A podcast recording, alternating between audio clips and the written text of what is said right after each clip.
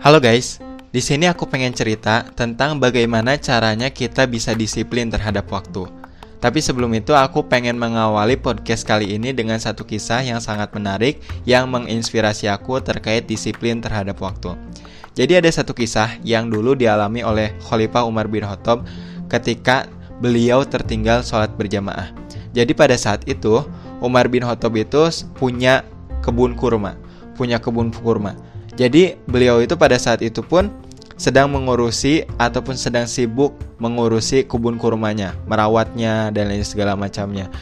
Nah, pada saat itu pula sebenarnya Umar tuh tertinggal ataupun terlupa untuk melaksanakan sholat berjamaah di masjid, sholat asar berjamaah di masjid.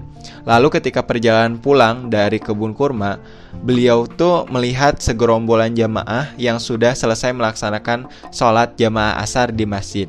Lalu Umar pun spontan berkata, Innalillahi wa inna ilaihi rojiun. Aku ketinggalan sholat berjamaah. Lalu Umar melanjutkan ucapannya di depan orang-orang. Dia pun menyatakan menyedekahkan kebunnya dengan berkata, Saksikanlah, mulai sekarang aku sedekahkan kebunku untuk orang-orang miskin. Begitu kata Umar. Jadi itu tuh adalah satu kisah yang sangat inter sangat inspiratif menurut aku terkait bagaimana di dalam Islam pun mengajarkan kita untuk bisa disiplin terhadap waktu terutama konteks yang dibahas di dalam satu ini adalah di dalam cerita ini adalah mengenai sholat tepat waktu bahkan kalau misalnya ketika kita ulik dalam kitab suci Al-Quran itu dikatakan kalau misalnya orang-orang yang telat, orang-orang yang terlambat dalam sholatnya itu dikatakan orang-orang yang lalai. Di dalam Al-Quran itu disebut seperti itu, kayak gitu. Nah, kita tahu waktu itu sangat penting. Waktu itu sangat penting untuk kehidupan kita ketika kita bisa memanajenya dengan baik, itu akan bisa menjadi senjata kita untuk menaklukkan ataupun melawan obstacle-obstacle yang nanti akan berhadapan dengan kita ketika kita menuju pada suatu tujuan, menuju pada suatu impian kita. Karena kita pasti punya impian kayak gitu. Kalau misalnya ketika kita posisikan ketika kita punya mimpi besar, punya tujuan yang besar, ketika contohnya saya pengen menjadi pengusaha besar. Aku pengen jadi guru yang keren. Aku pengen menjadi orang yang bisa menciptakan startup untuk bisa bermanfaat terhadap orang banyak. Di satu sisi kan nggak cuma kita doang yang punya mimpi kayak gitu. Di sisi lain pasti orang-orang ribuan orang-orang di luar sana pasti punya impian-impian yang sama yang beririsan dengan kita. Impian-impian yang keren juga, impian-impian yang nggak kalah dari kita gitu. Tapi di sisi lain, pada saat itu, pada detik yang sama, pada menit yang sama, dan pada jam yang sama, kita tidak bisa memanfaatkan waktu dengan baik. Kita malah malas-malasan, kita malah membuang-buang waktu. Dan pada saat itu pula, pada saat detik yang sama, pada saat menit yang sama, dan pada saat jam yang sama, di sisi lain ada orang-orang yang menjadi saingan kita, orang-orang yang mempunyai impian-impian yang sama, orang-orang yang mempunyai mimpi-mimpi besar yang sama dan menjadi kompetitor-kompetitor kita di luar sana. Nggak cuma satu dua tapi ribuan, jutaan ataupun puluhan ribu dan segala macamnya. Itu sedang berusaha mengupgrade dirinya kayak gitu pada saat yang sama, pada waktu yang sama sedang mengupgrade diri mereka masing-masing untuk bisa mencapai kepada tujuan mereka itu. Tujuan yang besar itu padahal tujuan itu sebenarnya sama tapi di sisi lain kita malah malas-malasan kita malah buang-buang waktu. Nah di situ. Di situ tandanya kita tuh tidak memanfaatkan waktu dengan baik tidak memanage waktu dengan baik. Nah di sini aku pengen sharing terkait gimana sih caranya untuk supaya kita itu bisa memanage ataupun bisa disiplin terhadap waktu. Ini berdasarkan pengalaman pribadi aku juga dan juga berdasarkan aku lihat ataupun dapetin insight-insight dari referensi beberapa sumber kayak gitu. Yang pertama itu kita buat rencana-rencana planning, planning harian, mingguan, bulanan, tahunan. Sebenarnya dari tahunan dulu sih. Tahunan kita breakdown menjadi bulanan. Terus bulanan kita breakdown menjadi mingguan. Kemudian mingguan kita breakdown menjadi harian. Jadi aku tuh tipe orang yang sangat terkonsep. Jadi setiap hari tuh aku harus punya planning gitu. ketika malam hari esoknya tuh aku harus punya planning harus ngapa-ngapain jadi setiap harinya tuh kayak misalnya kita bikin to do list setiap hari tapi to do list ini aku selalu bikin sesi gitu jadi ada sesi yang pertama itu pagi pagi dari misalnya mungkin subuh dulu subuh subuh dari jam dari jam 4 ataupun dari jam 5 sampai jam 6 gitu. Terus pagi pagi pertama sesi pagi pertama itu dari jam 6 sampai jam 9. Terus sesi pagi kedua dari jam 9 sampai jam 12. Begitupun selanjutnya siang 12 sampai 15. Terus sore 15 sampai 18. Terus malam 18 sampai 22.00 kayak gitu. Jadi kita bikin to-do list tapi to-do list itu kita batasi terhadap waktu-waktu itu gitu. Jadi subuh itu kita harus ngelakuin apa aja.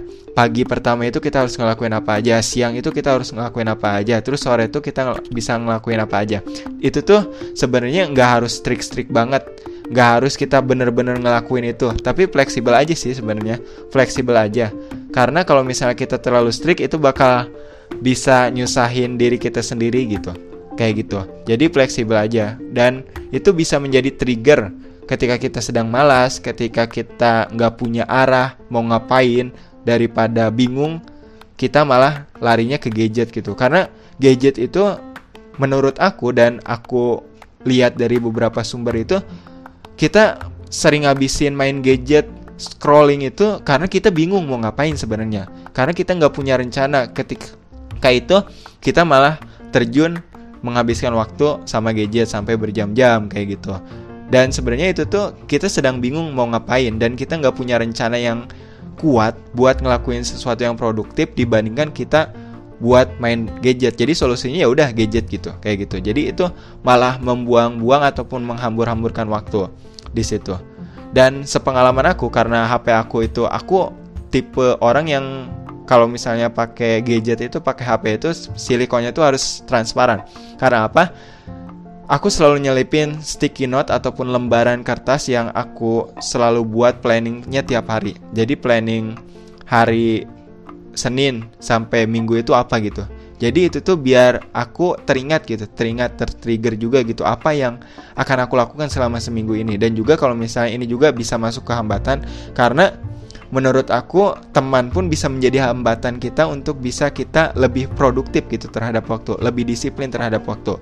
Karena suka ada kan ya kejadian-kejadian kalau misalnya diajak teman ngedadak acara ini, ayo kita ikut yuk main nonton tiba-tiba karena kan sering terjadi dan alamiah juga manusia itu nolak gitu, nolak ataupun bukan bukan nolak, tapi gak enak buat nolak gitu gak enak buat nolaknya kayak gitu. Padahal kita punya rencana. Kalau misalnya kebiasaan aku tuh ketika ada yang nawarin kayak gitu, ayo kita tiba, ayo kita main gitu. Secara tiba-tiba aku tunjukin bahwa aku udah punya rencana. Itu suatu tools buat aku bisa nolak sih. Tapi itu gimana tipe orangnya juga. Tapi itu bisa mungkin bisa ngebantu karena aku orangnya kayak gini flat ataupun lurus-lurus aja itu gampang untuk aku lakukan sih sebenarnya kayak gitu jadi dibuat schedule harian, mingguan, bulanan, tahunan dan itu sebenarnya fleksibel, nggak strict-strict banget, tapi itu bisa menjadi trigger kita gitu untuk melakukan apa pun yang pengen kita lakukan apa pun yang udah kita rencanain gitu biar tertata jelas kayak gitu. Terus hambatan-hambatannya kayak yang tadi yang pertama itu kayak misalnya teman. Terus kita yang kedua itu nambah-nambah pekerjaan ataupun multitasking pekerjaan ataupun ketika kita melakukan pekerjaan satu hal, kita melakukan pekerjaan yang lain. Jadi kalau misalnya yang aku dapetin insight yang aku dapetin dari sebuah film yang berjudul nanti ku cerita nanti kita cerita tentang hari ini ada satu tokoh yang namanya Kale dia tuh bilang sabar satu persatu. Jadi ya udah beresin satu persatu dulu. Kalau misalnya itu udah beres ya udah masuk ke kegiatan lain. Tapi kalau misalnya kamu orangnya yang benar-benar super power yang bisa ngelakuin ini itu dalam satu waktu ya udah jalanin aja. Tapi kalau menurut aku aku nggak bisa gitu untuk melakukan itu. Jadi harus ini beres ya udah lanjut gitu, lanjut ke aktivitas berikutnya. Terus yang ke selanjutnya adalah kita harus sehat, kita harus bugar. Karena sehat dan bugar itu harus ataupun menentukan gitu menjadi aset yang menentukan untuk kita bisa melakukan disiplin terhadap waktu untuk kita bisa lebih produktif terhadap waktu gitu memanfaatkan waktu. Karena kalau misalnya kita bayangin aja ketika kita sakit gigi, ketika kita puyeng, ketika kita demam dan tubuh kita malah lemas gitu untuk melakukan suatu itu, kita punya planning gitu. Kita punya rencana melakukan A, B, C, D, tapi kesehatan kita tidak menunjang. Itu kan menjadi masalah gitu. Makanya sam walaupun pada titik ini kamu lagi ngerja ngedengerin podcast aku gitu, ngedengerin sharing aku gitu. Umur berapapun kalian ya udah kalian harus open minded juga terhadap kesehatan kalian. Mulai dibatasi makanan dan minuman yang emang bener-bener nggak sehat gitu. Jadi jangan ngebayangin apa yang terjadi sekarang apa yang dirasain sekarang tapi bayangin juga aset ini perlu kita jaga sampai kita bisa mencapai impian besar-besar kita gitu kayak gitu. Itu terus selanjutnya adalah jangan telat sholat subuh deh. Bener asli. Aku juga sering sharing ke teman-teman aku kalau misalnya sholat subuh berjamaah tepat waktu di masjid itu menjadi starting point untuk kita bisa memaksimalkan ataupun manajerial produktivitas sepanjang hari itu. Karena itu tuh adalah titik pertama gitu. Starting point itu gitu untuk kita bisa memaksimalkan waktu-waktu dalam keseharian itu. Pokoknya nggak tahu kenapa magicnya dari mana ketika bisa ngelaksanain sholat subuh berjamaah tepat waktu di masjid itu selama keseharian itu pokoknya kerancang banget terkonsep banget sesuai dengan rencana gitu sesuai dengan konsep gitu. Dan itu bisa menjadi suatu hal yang produktif banget gitu kalau menurut aku dan sepengalaman aku. Dan itu juga sering aku saringin ke teman-teman aku gitu. Dan mereka melakukan ataupun merasakan hal yang sama juga. Kayak gitu. Lalu selanjutnya jangan mandi terlalu siang. Kalau bisa mandi beberapa menit setelah subuh.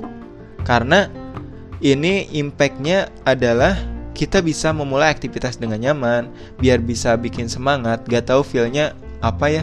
Ya mungkin ada sisi kesehatannya juga ketika kita mandi pagi gak tahu rasanya wah segar banget dan melakukan kegiatan-kegiatan secara produktif itu sangat menunjang gitu. Kalau misalnya bayangin aja kalau misalnya kita nggak mandi seharian wah itu menjadi titik termalas aku banget sih ketika aku nggak bis nggak mandi seharian tuh kayak gitu. Dan kalau misalnya teman-teman bisa ataupun punya role model tersendiri terhadap disiplin waktu kalau misalnya aku punya kayak gitu. Itu adalah Bung Hatta Muhammad Hatta. Jadi dia adalah Wakil Presiden pertama Negara Kesatuan Republik Indonesia. Dan beliau pun sangat strict terhadap waktu kayak gitu. Dan bisa dibaca-baca juga lah. Ataupun kalian cari tokoh ataupun role model orang yang mungkin sudah meninggal ataupun orang yang masih hidup yang bisa dijadikan role model terhadap disiplin waktu itu kayak gimana? Itu kayak gitu. Oke cukup sekian. Terima kasih. Alsionon